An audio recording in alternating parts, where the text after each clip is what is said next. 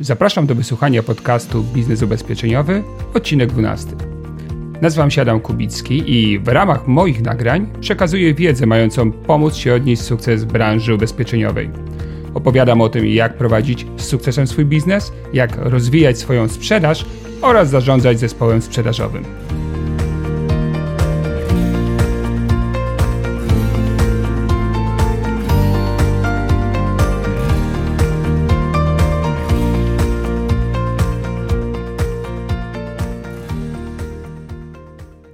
W naszej branży w obecnych czasach występuje pewien paradoks. Z jednej strony mamy coraz większy potencjał zakupowy klientów, coraz więcej potrzeb, które możemy zabezpieczać i jednocześnie coraz większą świadomość, a z drugiej strony mamy coraz mniej osób, które wchodzą do naszego biznesu. No na pewno coraz mniej tych, którzy sami z siebie pukają do oddziałów, pukają do menadżerów i mówią: Tak, właśnie ja chcę zająć się sprzedażą ubezpieczeń. Każdy, kto dzisiaj rekrutuje do swojego zespołu, zdecydowanie mm, potwierdzi to, co powiem teraz. Coraz trudniej znaleźć kandydatów, coraz więcej czasu musimy na to poświęcić i coraz e, więcej energii w to włożyć. Więc jeśli już udało nam się umówić tego kandydata, jest spotkanie rekrutacyjne, to na Boga nie możemy tej szansy zmarnować. Dlatego to, jak prowadzisz rozmowę rekrutacyjną, jest bardzo ważnym elementem Twojego sukcesu w roli menadżera, bo rozumiem, że jeśli jesteś menadżerem, to właśnie po to, żeby ten sukces osiągać, żeby y, ustabilizować swoje dochody, żeby je regularnie zwiększać, a możesz to zrobić tylko w jeden sposób regularnie pozyskując jakościowych kandydatów do swojego zespołu. Dlatego w tym nagraniu pomogę Ci w zwiększeniu Twojej skuteczności w prowadzeniu rozmów rekrutacyjnych. Dzięki temu, że wysłuchasz tego podcastu, osiągniesz dwa cele. Po pierwsze, będziesz miał większy wpływ na to, co dzieje się w głowie Twojego kandydata, będziesz potrafił bardziej go zainspirować, spowodować, że będzie miał refleksje dotyczące swojego życia. I drugi cel, który osiągniesz, to po prostu zwiększysz swoją skuteczność. Czyli e, jak popatrzysz na swoją liczbę spotkań rekrutacyjnych, więcej kandydatów niż do tej pory zamieni się w aktywnych agentów w Twoim zespole. Zacznijmy od ważnej informacji która mówi nam tak: kandydat wybiera człowieka, a nie firmę. Wszystkie legendy, które masz w głowie związane z tym, że kandydat pewnie nie wybierze Twojej propozycji, bo jakaś firma X czy Y czy Z płaci o 5% więcej albo ma Twoim zdaniem o pół procenta lepszy produkt, są całkowicie bez sensu.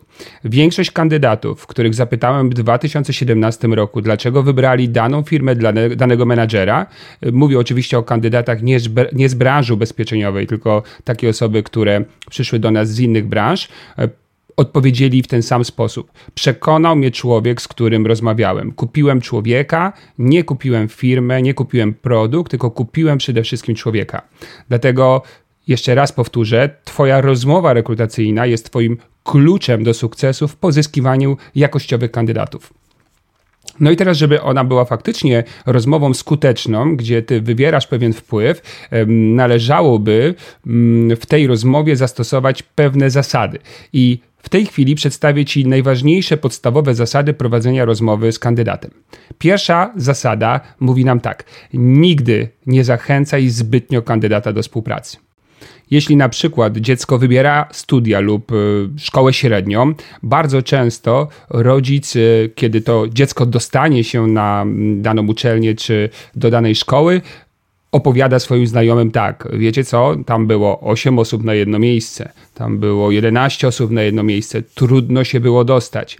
Więc zobacz, miarą jakości uczelni jest nie to, jak naprawdę przeprowadzana jest tam ta edukacja, chociaż najczęściej prawdopodobnie, jeżeli jest więcej kandydatów, to, to i edukacja jest na lepszym poziomie, ale właśnie to, jak trudno było się gdzieś dostać. Więc wszystko, co jest łatwo dostępne, co jest tanie w wejściu, po prostu przez e, część emocjonalną naszego mózgu nie jest szanowane. To tak jak firmy na przykład y, tworzą jakieś limitowane wersje produktu, chociażby samochodu, i w sytuacji, kiedy jest coś limitowane, ludzie są w stanie za to zapłacić więcej.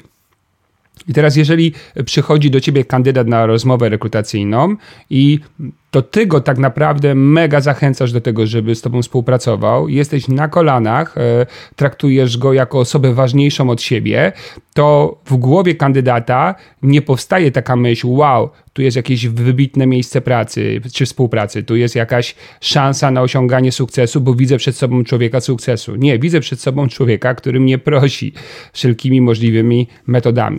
To oczywiście nie oznacza, że podczas rozmowy masz wywyższać się i traktować z góry kandydata, ale pamiętaj, zachowuj właściwe proporcje pomiędzy zależy mi, a no, jestem osobą, która daje ci jakąś szansę na zmianę w swoim życiu, pozytywną zmianę w swoim życiu. Druga reguła dotyczy przeprowadzania głębokiej analizy oczekiwań i sytuacji kandydata.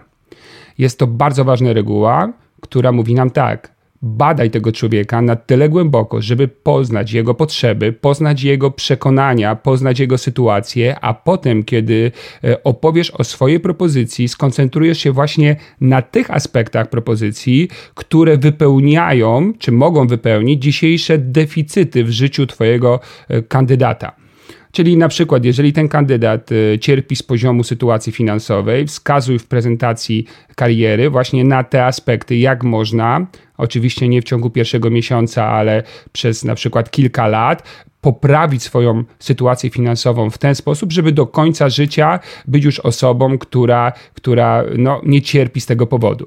Jeżeli yy, na przykład kandydat ma problemy z spełnieniem swoich ambicji z poziomu takiej roli zawodowej, którą on dzisiaj no, realizuje, to wskaż mu, jak może te ambicje spełniać właśnie mm, w Twojej propozycji.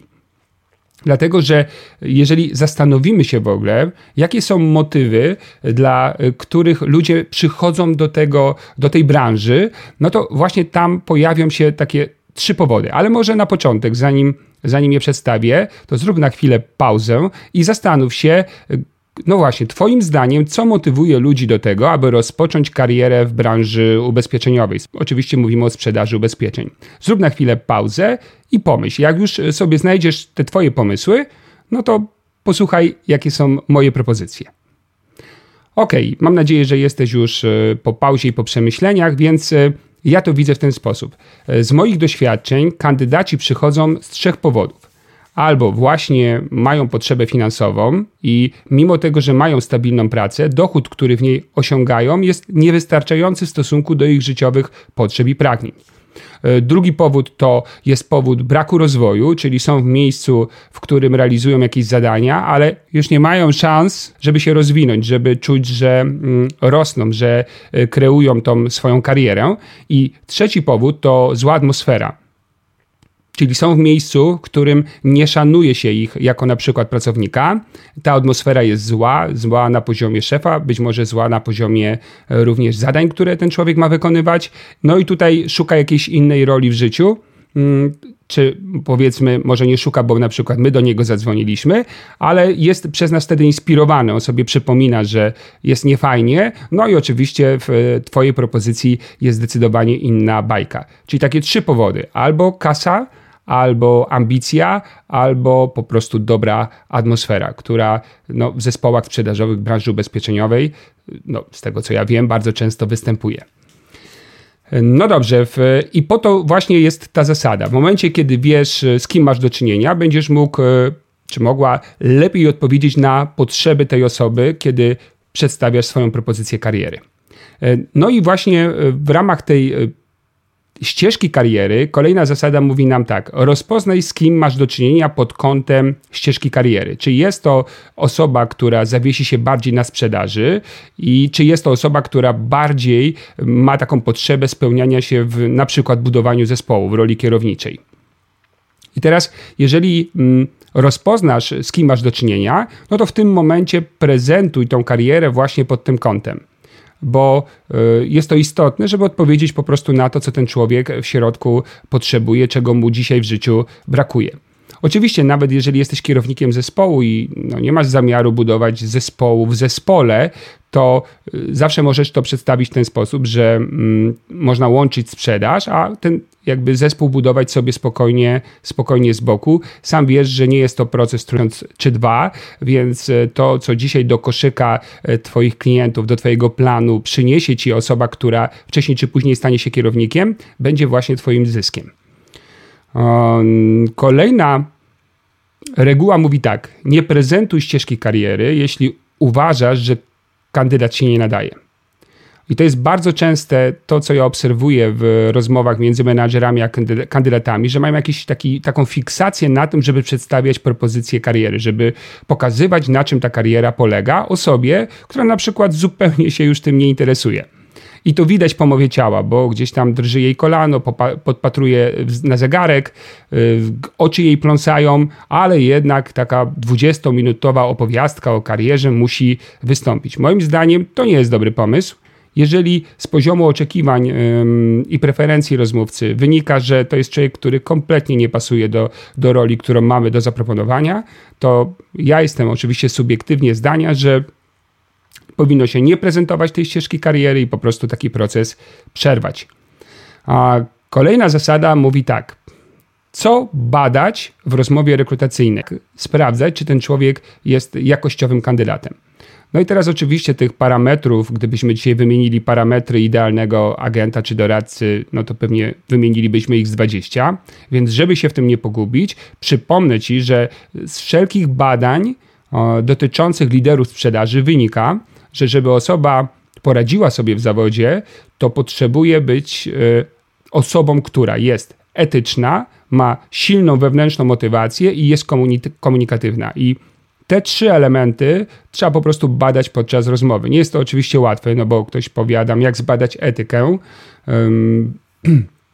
Ja mam na to swój sposób ktoś powie słabo, nieprofesjonalny sposób, ale moim sposobem jest po prostu intuicja. Czyli czym więcej spędzasz czasu z ludźmi, tym bardziej rozwijasz sobie taki instynkt, y, który ci podpowiada, czy ten człowiek ci pasuje, czy nie. Jeżeli ten instynkt, on oczywiście może czasami zawieść, ale często on się sprawdza.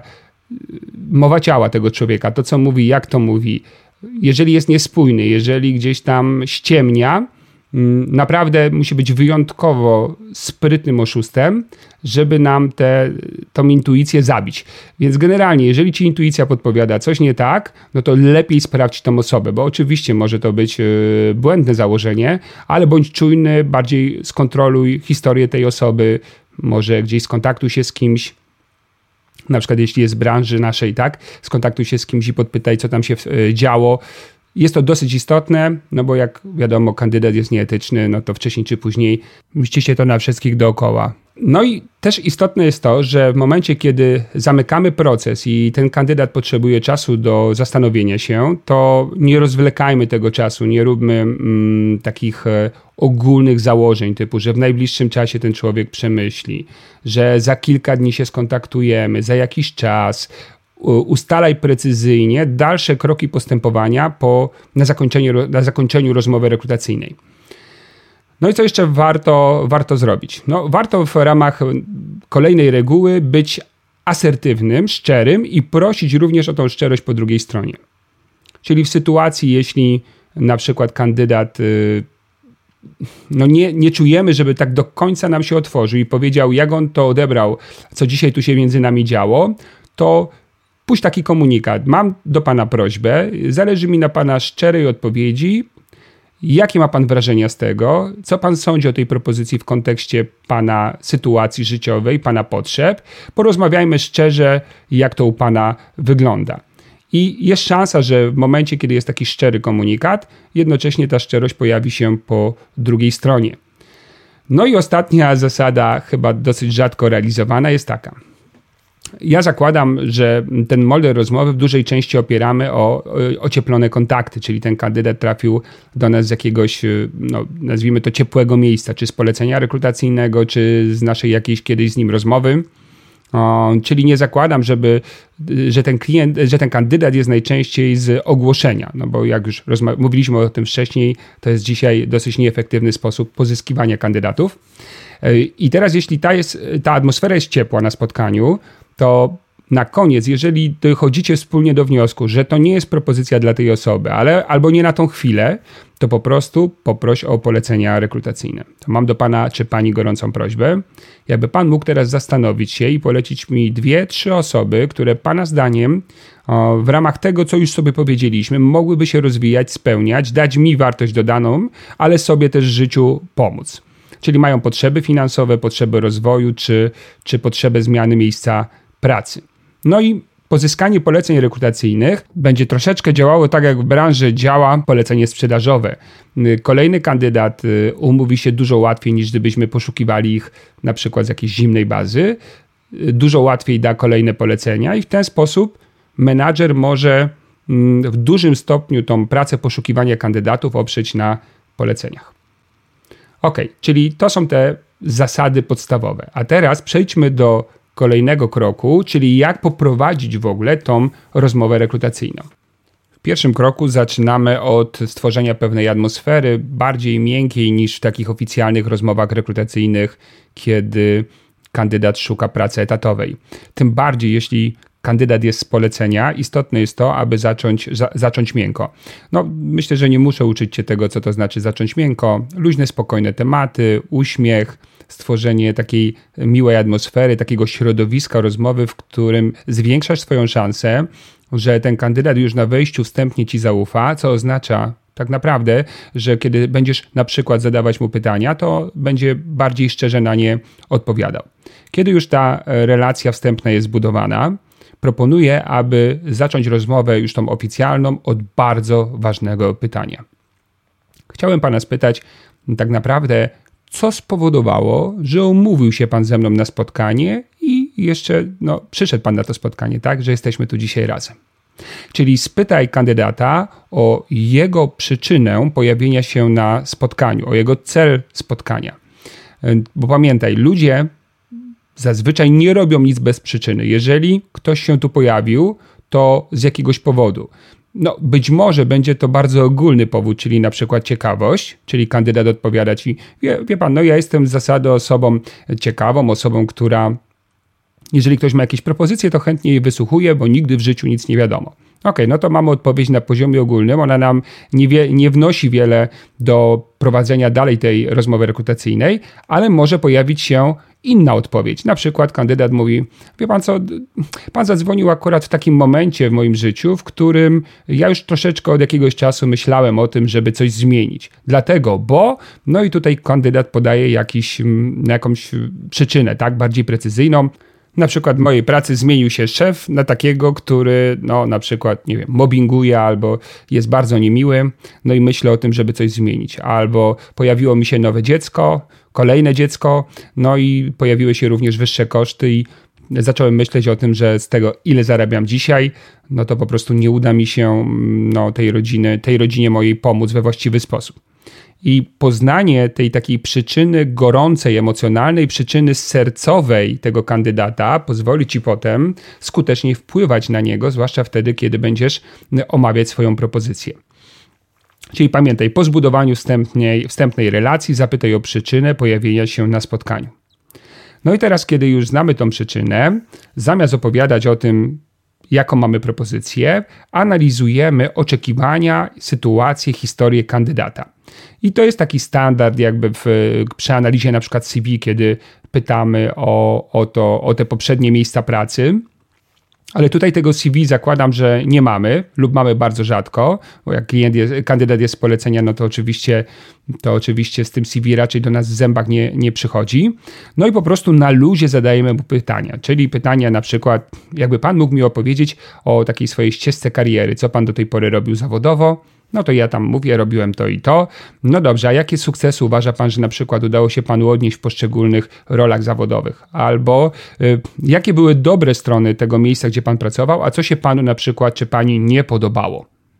No i teraz w sytuacji, kiedy wsłuchujemy się w te odpowiedzi, poznajemy no nie tylko oczywiście pewien fragment historii kandydata, ale poznajemy jego podejście do wielu spraw, jego przekonania dotyczące rzeczywistości, która go otacza, no i też poznajemy jego na przykład poziomy ambicjonalne. No bo to jest też tak, że, że dając o swoich sukcesach będzie nam wskazywał na to, czy jest osobą ambitną, średnio ambitną, czy kompletnie nieambitną. No i też to jest istotne, jak e, słuchałeś mojego podcastu o poszukiwaniu kandydatów, to jest istotne, że tutaj też trochę możesz już dowiedzieć się o tym, jakie wartości życiowe dla tego kandydata są najważniejsze. Czy on bardziej skłania się w kierunku stabilizacji poczucia bezpieczeństwa i wygody, czy bardziej zależy mu w życiu na generowaniu wyższych dochodów, na zarabianiu pieniędzy, na realizacji pewnych wyzwań i na przykład na tym, żeby mieć elastyczne, elastyczny dzień pracy, czy w ogóle elastyczną formę zarabiania pieniędzy. I teraz, oczywiście, jeżeli okazuje się, że ta osoba bardziej jest osadzona w kontekście bezpieczeństwa i stabilizacji, no to nasze szanse na to, że to będzie jakościowy kandydat, że to będzie osoba, która się sprawdzi u nas, po prostu maleją. Ok, w tej analizie oczekiwań kandydata, oprócz y, historii związanych z, je, z jego karierą i, i dotychczasowymi miejscami pracy, również należałoby popatrzeć na jego oczekiwania dotyczące przyszłości. Czyli, kolejny punkt to cele i oczekiwania życiowe kandydata. Czyli pytamy na przykład, OK, jakby pan mógł mi powiedzieć w kontekście najbliższych 10 lat, jakie trzy najważniejsze cele w życiu chciałby pan czy pani osiągnąć? Albo co jest dla pana w życiu najważniejsze, do czego pan jeszcze dąży? Albo w ogóle do czego w życiu pan dąży? Albo jakie ma pan cele na poziomie ogólnym, życiowe? No i tutaj obserwuj bardzo uważnie kandydata, bo są osoby, które są silnie osadzone na celach, dla nas oczywiście to lepiej i potrafią bardzo szybko odpowiedzieć na tego typu pytania. I mamy też kandydatów, którzy już dawno albo w ogóle w swoim życiu nie myśleli o tym, o co im w ogóle w tym życiu chodzi. No i teraz te pytania są mm, oczywiście prowokujące ich do myślenia, ale ponieważ nie mają gotowej odpowiedzi, to teraz ją kreują, czyli następuje jakaś pauza i widzimy po oczach i mowie ciała, że tam dopiero ten kandydat nad tym myśli. Oczywiście w teorii mm, selekcji tych kandydatów lepszy jest kandydat, który ma już określone cele życiowe i wie do czego dąży. Ale tak oczywiście nie mm, definiujmy tego w ten sposób, że jak ktoś ma cele to super, a jak nie ma to źle, bo sam na pewno z doświadczenia wiesz, że potem bywa różnie, że deklaratywnie są ludzie, co mówią, że chcieliby bardzo dużo, potem mało robią i są ludzie, którzy nie byli świadomi tego, o co w życiu im chodzi i właśnie w relacji z tobą tą świadomość uzyskali. No i efektem było to, że dzisiaj są osobami bardzo na te swoje cele życiowe zorientowanymi. No i może Cię teraz zaskoczę, ale w momencie, kiedy już znamy mm, takie preferencje zawodowe i historyczne sukcesy dotyczące zawodów, które do tej pory kandydat wykonywał, znamy już cele życiowe, ale teraz proponuję, żeby pobadać przekonania dotyczące sprzedawania i ubezpieczeń. Czyli na przykład odkrywam trochę moją mm, propozycję i mówię, mm, to, co mam ewentualnie panu czy pani do zaproponowania, jest związane ze sprzedawaniem, z doradzaniem aktywnym klientom. No i teraz, jakie w ogóle ma pan podejście do y, sprzedawania jako sposobu zarabiania mm, pieniędzy? Jakie ma pan doświadczenia z tym związane? Co dobrego pan w tym widzi, coś złego? Pogadajmy chwilę o tym. No i ten kandydat nam opowiada, o swoich tak naprawdę przekonaniach, opartych na doświadczeniach, na tym, co słyszał od innych. I jeżeli tam pojawiają się przekonania ograniczające, to jest to miejsce, aby poprzez właściwe pytania pomóc tej osobie przekształcić to, jak do tej pory widział sprzedaż, załóżmy, że widział negatywnie, w taki sposób myślenia o sprzedaży pozytywny. Czyli kandydat mówi: No, hmm, mi sprzedaż kojarzy się z wciskaniem produktów. No wie pan, że się idzie, jest się upierdliwym i się wciska ludziom produkty. Mówię, ok. To teraz pomyślmy, czy ma pan w swoim, w swoich doświadczeniach życiowych kogoś, tak w głowie, kto panu coś na przykład fajnego doradził? No i ten człowiek mówi: Tak, byłem w sklepie, ostatnio szukałem telewizora i e, był świetny handlowiec. E, wypytał mnie, jakie mam potrzeby, pokazał mi ileś modeli, w ogóle nie naciskał na sprzedaż. Powiedział, żebym sobie jeszcze sprawdził kilka innych sklepów i, i nie, po, nie pochopnie nie podejmował decyzji. Po czym ja do niego wróciłem i, mm, i właśnie tam kupiłem telewizor. I teraz, jeżeli ta osoba właśnie na przykład w ten sposób odpowie, no to my wskazujemy, że to jak prowadzimy pracę z klientem właśnie wygląda w ten sposób i z taką typową sprzedażą nie ma nic wspólnego, tą typową w sensie taką negatywną sprzedażą. No i też y, przekonania, oprócz y, przekonań dotyczących sprzedawania, zachęcam Cię, żebyś pobadał przekonania dotyczące ubezpieczeń. Czyli, no wiadomo, że reprezentujemy mm, firmę, która zajmuje się doradzaniem różnych rozwiązań ubezpieczeniowych, więc pytamy tego kandydata, co sądzi o ubezpieczeniach. No i teraz, jeżeli tam też wykrywamy przekonania, które tego kandydata ograniczają, no to za pomocą pytań i jakichś Twoich na przykład autorskich metod mm, pracuj nad tymi przekonaniami, bo jeżeli przejdziesz do kolejnego kroku, a zostawisz człowieka właśnie w tym takim negatywnym postrzeganiu sprzedaży i negatywnym postrzeganiu ubezpieczeń, to właściwie zmarnuje swój czas. Bo sam wiesz, jak bardzo przekonania decydują o tym, co w życiu robimy, a czego, czego nie robimy. O, nie jest to łatwy. Ten proces nie jest łatwy, zwłaszcza jeżeli tam są opory i takie właśnie różnego rodzaju mm, przekonania typowe, związane z tym, jak typowo ludzie patrzą na ubezpieczenie i na sprzedaż, ale jeszcze raz powtórzę, jest to bardzo ważne, żeby nad tym się pochylić i z tym potencjalnym kandydatem to przepracować. Czyli tak, wiemy co robił do tej pory, co lubi, czego nie lubi, jakie ma cele i oczekiwania, wiemy co sądzi o ubezpieczeniach i sprzedawaniu. No i to jest taki moment, w którym ty jako menadżer możesz podjąć decyzję, czy to co wiem, co się dowiedziałem o tej osobie, podoba mi się, czy ta osoba mi się podoba i czy chcę, czy chciałbym z taką osobą współpracować, czy widzę tam potencjał. Jeżeli go nie widzę, to właśnie w tym miejscu w rozmowie jest ten moment, w którym możesz tą rozmowę zakończyć.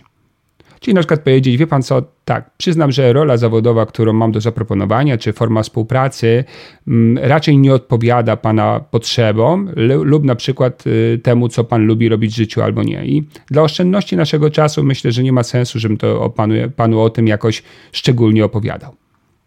I teraz wydarzą się dwie rzeczy.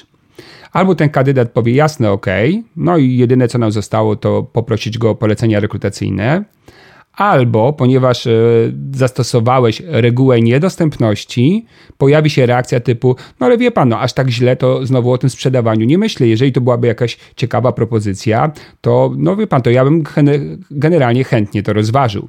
Bo pamiętaj, że jak coś ludziom zabierasz, to zaczyna to um, nabierać dla nich większej wartości niż jak im to do buzi, w cudzysłowie do buzi, wciskasz. Więc y, wtedy oczywiście, jeżeli kandydat tak zareaguje, że, że będzie chciał dalej, no to ty decydujesz, co z tym zrobić. Ale nawet jeżeli poprowadzisz rozmowę dalej, to zobacz, jak y, zmienił się między wami mm, układ. Teraz to tej osobie zaczyna bardziej, bardzo zależeć, a ty jesteś tym, który no, jest taki na to obojętny. No dobrze. Jeżeli podjęliście decyzję, że rozmawiacie dalej, to zachęcam, żeby w tym momencie troszeczkę uchylić rąbka tajemnicy, czyli powiedzieć trochę o firmie, którą reprezentujesz, jeżeli to jest, nie wiem, multiagencja czy jakaś firma pośrednicząca, to wasza historia, czym się zajmujecie i tak dalej. Jeżeli reprezentujesz towarzystwo ubezpieczeniowe, no to oczywiście o towarzystwie ubezpieczeniowym, o firmie ubezpieczeniowej i troszeczkę na poziomie ogólnym, na czym polega idea współpracy. I teraz w tym ogólnym opowiedzeniu o współpracy mamy te dwie ścieżki. Albo sprzedaż, albo budowanie zespołu. I warto właśnie teraz kandydatowi o tym powiedzieć. Czyli proszę pana, generalnie przy współpracy z nami można osiągać wysokie dochody i satysfakcję zawodową poprzez, mm, czy wskutek dwóch rodzajów działań. Albo zajmuje się Pan sprzedażą, buduje portfel wiernych, wiernych klientów, którzy przez wiele lat będą się u Pana ubezpieczali, którzy spowodują, że będzie miał Pan stabilny, wysoki dochód, albo buduje Pan grupę ludzi, którymi Pan zarządza i właśnie oni to robią z klientami, a Pan zarabia jako ich menadżer. No i w tym momencie mm, puenta to pytanie, jak pan y, na przykład uważa, która z tych ścieżek kariery czy mm, budowania swojego sukcesu zawodowego byłaby dla pana bardziej czy pani odpowiednia? I teraz, jeżeli ten człowiek y, mówi tak, nie no, ja raczej do zarządzania się nie nadaję, ale chętnie mm, poszedłbym w kierunku sprzedaży, albo do zdecydowanie mam aspiracje na i bardzo lubię zarządzać, więc chciałbym sobie budować zespół, to w kolejnym kroku teraz odkrywamy kolejną tajemnicę i pokazujemy temu kandydatowi, uwaga, jakie typowe aktywności trzeba byłoby realizować w poszczególnych y, tych rolach zawodowych. Czyli na przykład, jeżeli jest to sprzedaż, mówię tak, wie pan co, to powiem panu na poziomie ogólnym, na czym polega u nas budowanie portfela klientów. I opowiadasz, że, klient, że ten kandydat będzie musiał telefonować do klientów, umawiać się na spotkania, mm, potem odbywać te spotkania, badać potrzeby tych ludzi, potem przedstawiać im rozwiązania i na przykład, żeby miękko lądować u klientów, u kolejnych klientów, pozyskiwać od nich polecenia do kolejnych osób.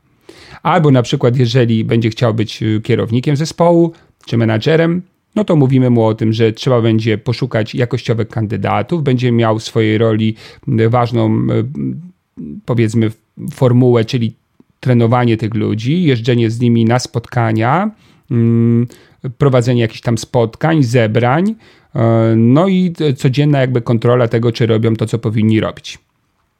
No i teraz w momencie, kiedy opowiem o tych aktywnościach, no to znowu pytam kontrolnie, jak on to widzi, mm, jakie ma pierwsze odczucia, refleksje, czy jest wszystko ok, czy na przykład czymś się niepokoi, coś go na przykład nurtuje i tak dalej. No jeżeli ten na przykład człowiek powie, wie pan co, no ja mam taki kłopot, że tak sobie myślę, że mm, jak mam ma małe takie środowisko znajomych i nie wiem, czy na początek ono by wystarczyło, żebym ja sobie w ogóle tą bazę klientów rozbudował. No i wtedy, jeżeli masz jakieś pomysły, jak można zrobić to inaczej, to o tym rozmawiacie i na przykład ta osoba nabiera pewnej nadziei, że mimo tego, że ma mały portfel swoich znajomych, no nabiera pewnej wiary, że mm, da się jednak ten swój portfel innymi metodami, klientów portfel innymi metodami rozbudować. No i tutaj cały czas oczywiście rozmawiamy na poziomie ogólnym, czyli bardziej um, osadzamy tą rozmowę na um, omówieniu aktywności, nie wchodzimy w jakieś takie zbytnie szczegóły, dokładnie jak te aktywności wyglądają, jak się tam komunikuje z klientem, rozmawia itd. Tak itd. Tak no i jeżeli klepniemy wspólnie ten etap, czyli ten człowiek powie OK, nie boję się takich aktywności, nawet y, bardzo chętnie bym w ten sposób funkcjonował, no to teraz może byłby fajny moment na to, żeby podniecić trochę tego człowieka z poziomu na przykład y, no, tego osiągania sukcesu i kariery, żeby go zmotywować, zainspirować, żeby uwierzył, że Twoja propozycja jest czymś, co może odmienić jego sytuację życiową. No i nazwijmy to sobie na przykład tak, przedstawienie przykładu rozwoju zawodowego, no właśnie w oparciu o tą preferowaną ścieżkę kariery i oczekiwania kandydata. I pokaż, jak, co może się wydarzyć w ciągu pierwszego roku, tak? Czyli jeżeli będzie robił to, co należy, przy prowizjach, które macie, przy jakiejś tam średniej aktywności mm, i słuchaniu ciebie e, dokładnie, tak, w kontekście tego, że mówisz, co ma robić, on to robi, no to właśnie co się może w ciągu roku wydarzyć z poziomu dochodów, e, rozbudowy swojego rynku, nauczenia się nowego zawodu i już. Pod, ale, ale nie zostań tylko na pierwszym roku, ponieważ bardzo często mm, ludzie chcieliby, no sam wiesz, od razu osiągać ten sukces czyli w pierwszym miesiącu, w drugim, trzecim, no po to nasze kochane firmy ubezpieczeniowe wymyślają pasy startowe, tak, żeby właśnie nimi skusić, bo jeżeli ten człowiek myśli tylko w kategorii pierwszego miesiąca pracy, no to my teraz mamy dla niego mm, jakąś y, zanętę, tak, i on ją widzi i, i się tym podnieca. Ale sam wiesz, że najlepsi ludzie w naszej branży to są ci ludzie, którzy myślą długoterminowo. Liderzy to, to są ludzie, którzy zaplanowali ten biznes na wiele lat, a nie tylko od razu w pierwszym miesiącu chcieli te swoje dwa, czy trzy, czy cztery tysiące przytulić. No i teraz jest ten moment, żeby pokazać temu kandydatowi. Mm, panie Adamie, ale jeżeli, byśmy, jeżeli pracowałby Pan nad tym kolejne lata, proszę zobaczyć, co by się wydarzyło. Otóż w drugim roku ma Pan na przykład prowizję odnowieniową z klientów, których Pan zdobył, zdobywa Pan kolejnych klientów Wśród klientów, których Pan już ma, pojawiają się potrzeby. Załóżmy, że część tych klientów skorzysta na przykład z tego i z tego, z tego rozwiązania i proszę spojrzeć, co się dzieje na dochodzie. Proszę zobaczyć, co się dzieje w trzecim, w czwartym, w piątym roku, ale tak przez moment zaszalejmy i zastanówmy się, co mogłoby wydarzyć się w ciągu 10 lat. No i na przykład, jeżeli tam szacujemy, że ten człowiek realizuje średnio w roku na przykład x rozmów handlowych, kończy się to x sprzedażą, x prowizją, potem dochodzi x, y odnowienie i tak dalej. No i oczywiście wiadomo, że wtedy po 10 latach taka wizja kariery już musi wyglądać bardzo dobrze. No i teraz y, ktoś powie, Adam, ale 10 lat to mega długo. no to nie jest krótki okres czasu, ale zadaj temu kandydatowi, kandydatowi podchwytliwe pytanie. No dobrze, a teraz ileś lat minęło już pana kariery, już pan aktywny jest zawodowo 10 lat i teraz proszę sobie wyobrazić, gdyby pan 10 lat temu zainwestował właśnie w tą propozycję współpracy, gdzie byłby pan dzisiaj? Albo hmm, czy zna pan osoby, które dłużej niż 10 lat są w jakimś miejscu i nie osiągnęły nawet ułamka tego, co dzisiaj sobie tutaj opowiedzieliśmy i pokazaliśmy? Czyli chodzi o to, żeby ten kandydat miał taką refleksję, że mimo, że jest to długi okres czasu, to w kontekście tego, jakie ma inne szanse, y, z których dzisiaj korzysta, na przykład pracując w jakiejś mm, firmie na etacie, to tak naprawdę za 10 lat on tutaj może być już osobą niezależną finansowo, a tam dalej będzie właściwie tak, jak jest y, do tej pory.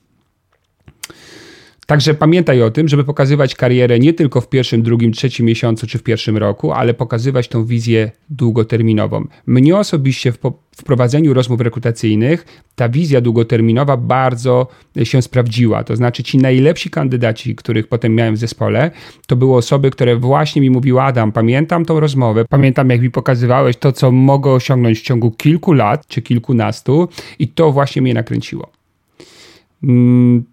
Dzięki temu też potem, kiedy wdrażasz takiego kandydata i pojawiają się jakieś słabsze momenty, zawsze możesz się do tego odnieść. Tak, że ok, w tym miesiącu nie zarobiłeś 2000 czy 3 tak jak planowałeś, ale pamiętasz o co walczymy. Walczymy o 1000 klientów w portfelu, walczymy o 10-osobowy zespół profesjonalistów i to nie wydarzy się jeszcze w tym roku ani w przyszłym. Ale jak ci się to wydarzy, pomyśl, jak będzie wyglądało wtedy Twoje życie. No i teraz, kiedy już to sobie z nim omówiliśmy i pokazaliśmy, pytamy o, o to, jakoś trzeba to po prostu zamknąć, więc pytamy o to, jakie ma w tej chwili takie wnioski z, tego, z tej naszej rozmowy i w jakim kierunku jego głowa podąża. I oczywiście, jaka jest jego wstępna decyzja. Jeżeli ta decyzja jest od razu na tak, no to oczywiście możesz teraz wejść w jakiś tam kolejny etap, nie wiem, czy prowadzisz kolejne spotkania. Na przykład dobrym, dobrym nawykiem, czy dobrą regułą jest, aby to przynajmniej jeszcze jedno spotkanie rekrutacyjne czy selekcyjne, na przykład y, ten kandydat odbył z Twoim przełożonym. Nie po to, że ten przełożony jakoś musi strasznie mm, potem go weryfikować, tylko bardziej chodzi o to, żeby kandydat poczuł, że, że jest to poważna propozycja, no i że jeszcze będzie musiał jakiś kolejny krok zrobić, i tak, zdać jakiś kolejny, nazwijmy to w cudzysłowie, test, e, aby faktycznie móc z Tobą zacząć współpracę. E, jeżeli na przykład kandydat mówi, no musiałbym to przemyśleć, porozmawiać z żoną, z mężem i tak dalej, no to teraz trzeba oczywiście, jak pamiętasz, konkretnie e, ustalić, zakontraktować e, ten termin rozważania, termin naszego kontaktu, no i oczywiście potem to zrealizować. Pamiętaj o tym, że jeżeli na przykład kilka dni później mm, w ustalonym terminie zwania się z tobą kandydat i mówi, że jednak po rozmowie z rodziną doszli do wniosku, że, że nie, to mimo, że jest to telefon, a nie spotkanie, to, to dalej możesz go właśnie w tej chwili poprosić o polecenia rekrutacyjne, ponieważ Zakładam, że na spotkaniu zbudowaliście miłą atmosferę. No i mimo to, że tego, że jest to telefon, to dalej masz dużą szansę na to, że ten kandydat chociażby będzie chciał odzajemnić e, ci się za to, jak poprowadziłeś tą rozmowę, jak zainwestowałeś czas e, w relacje z nim, właśnie tego typu, tego typu kontaktami. Tak samo, jeżeli wspólnie z kandydatem doszliście już wcześniej, że, że jednak nie, no to też pamiętaj o tym, żeby o te polecenia rekrutacyjne proaktywnie, silnie, mocno poprosić. E, jak widzisz, ten pomysł rozmowy rekrutacyjnej zdecydowanie różni się od takiego standardu rekrutacyjnego, na przykład w dziale HR-u, ale pamiętaj, że Twoja propozycja również nie jest standardowa. I że właśnie dlatego, że od razu nie dajemy czegoś na start, tak, nie dajemy tego zanęcenia, na przykład etatu, stałego wynagrodzenia, to żeby ten kandydat podjął to ryzyko w życiu, no bo słuchaj, nie nie ma co ukrywać, pewnego rodzaju ryzyko ten człowiek podejmuje, tak, utraty czasu, jakichś pieniędzy, to naprawdę nie jest łatwa decyzja, tak, wejść zupełnie coś nowego, to właśnie dlatego istotne jest to, aby ta rozmowa rekrutacyjna była inspirująca była refleksyjna, żeby ten człowiek wyszedł z tej rozmowy i miał parę przemyśleń dotyczących swoich potrzeb, oczekiwań, swojej obecnej sytuacji, um, bo to nawet w rozmowie z e, jego środowiskiem mu pomoże. Jeżeli środowisko będzie na nie, bardzo często może tak się zdarzyć, to on będzie na to nie środowiska bardziej odporny, no bo po tym spotkaniu właśnie zainspirowany będzie wiedział, chce coś w swoim życiu zmienić. Mam nadzieję, że e, te kilka wskazówek, kilka uwag i ten mój pomysł na rozmowę rekrutacyjną pomogą Ci zwiększyć swoją skuteczność. Także po prostu trenuj, ćwicz, wykorzystuj to, to, co tutaj przekazałem. Jeżeli masz jakieś dodatkowe pytania, umieść je w komentarzu pod tym podcastem lub po prostu skontaktuj się ze mną telefonicznie lub mailowo. Dziękuję Ci za wysłuchanie tego nagrania. Trzymam kciuki za najbliższe rozmowy rekrutacyjne, za Twoje sukcesy rekrutacyjne. I pamiętaj, że bardziej zmęczeni jesteśmy tym, czego nie robimy, niż tym, co robimy z pełnym entuzjazmem i energią. Także czym więcej spotkań rekrutacyjnych będziesz wykonywać, tym bardziej skuteczną osobą będziesz, tym bardziej będziesz skutecznym rekruterem. No więc wróć jeszcze do mojego podcastu dotyczącego poszukiwania kandydatów i zwiększ swoją liczbę spotkań. Jest to również bardzo ważny warunek osiągnięcia sukcesu w roli menadżera. Dziękuję Ci jeszcze raz serdecznie, trzymam kciuki za sukcesy i do zobaczenia do następnego razu.